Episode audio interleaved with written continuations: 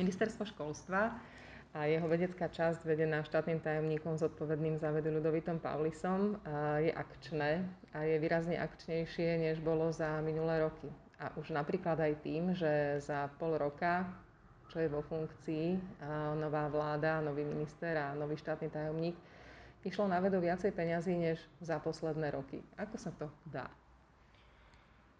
Dá sa to tak, že je to nejaký súbeh, súbeh toho prírodzeného vývoja, že naozaj tým, že z rôznych dôvodov bolo to uzatváranie nových zmluv pre vedcov zastavené, sa rozbehlo, ale takisto aj to, že sme vymenili vedenie výskumnej agentúry, že mnohé procesy administratívne, keď to u nejakého úradníka tam ten projekt čakal dlhšiu dobu. Nikto vlastne ani nevedel možno, že prečo tam ten projekt čaká, že, že tu sa nad nich postavil nejaký bič, aby, aby všetko čo najrychlejšie posúvali ďalej, ako sa len dá.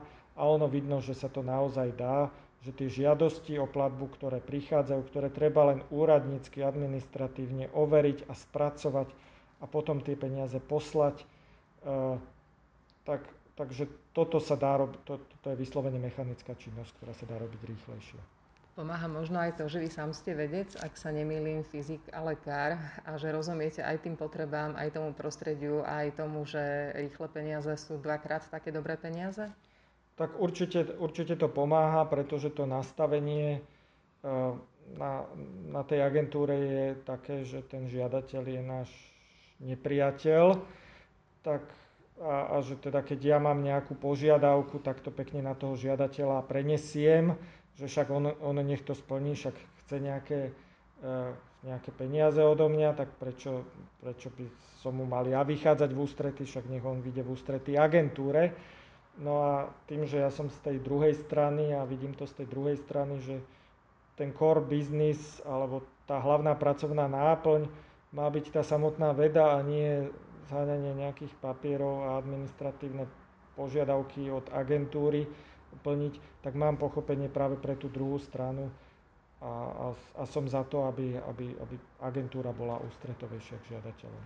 Vieme hovoriť už aj o konkrétnych číslach, koľko sa za pol roka, čo máme novú vládu, podarilo na vedu posunúť peňazí? Áno, čo sa týka toho čerpania, tak e, od apríla sa vyčerpalo 25 miliónov eur a za predchádzajúci beh toho e, operačného programu sa vyčerpalo 20 miliónov. Sú to európske peniaze a tie sa ešte nejaký čas e, prúdiť budú a práve na túto vedomostnú ekonomiku Slovensko sa musí zmeniť. Musí sa čím ďalej tým viacej venovať vedia a výskumu, pretože celý svet sa takto mení začínajú ísť do popredia technológie a také tie zarábanie si hlavou viac než zarábanie si rukami.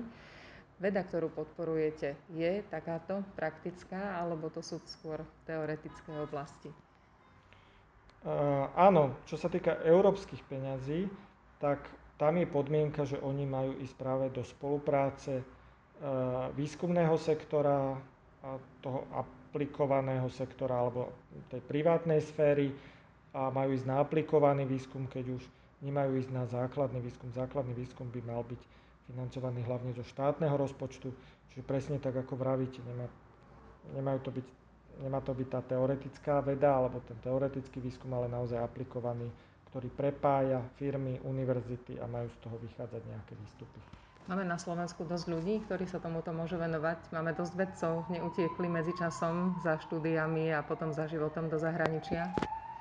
No, utiekli, máme ich málo, tých úplne že najkvalitnejších, ale aj to je nejaká výzva pre to, ako nastaviť ďalšie programy, či už zo štátneho rozpočtu, z eurofondov alebo z fondu obnovy, aby sa mohli ľudia, ktorí odišli, vrácať alebo dokonca aj ľudia zo zahraničia, ktorí sú kvalitní, aby prišli k nám. Nemusíme my len zásobovať zahraničie našimi kvalitnými ľuďmi.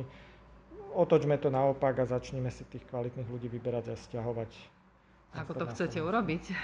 Pravím, cez nastavenie e, rôznych programov e, nemusíme vymýšľať koleso, v okolitých krajinách fungujú rôzne bez Practice programy pre prilákanie mozgov a odborníkov zo zahraničia.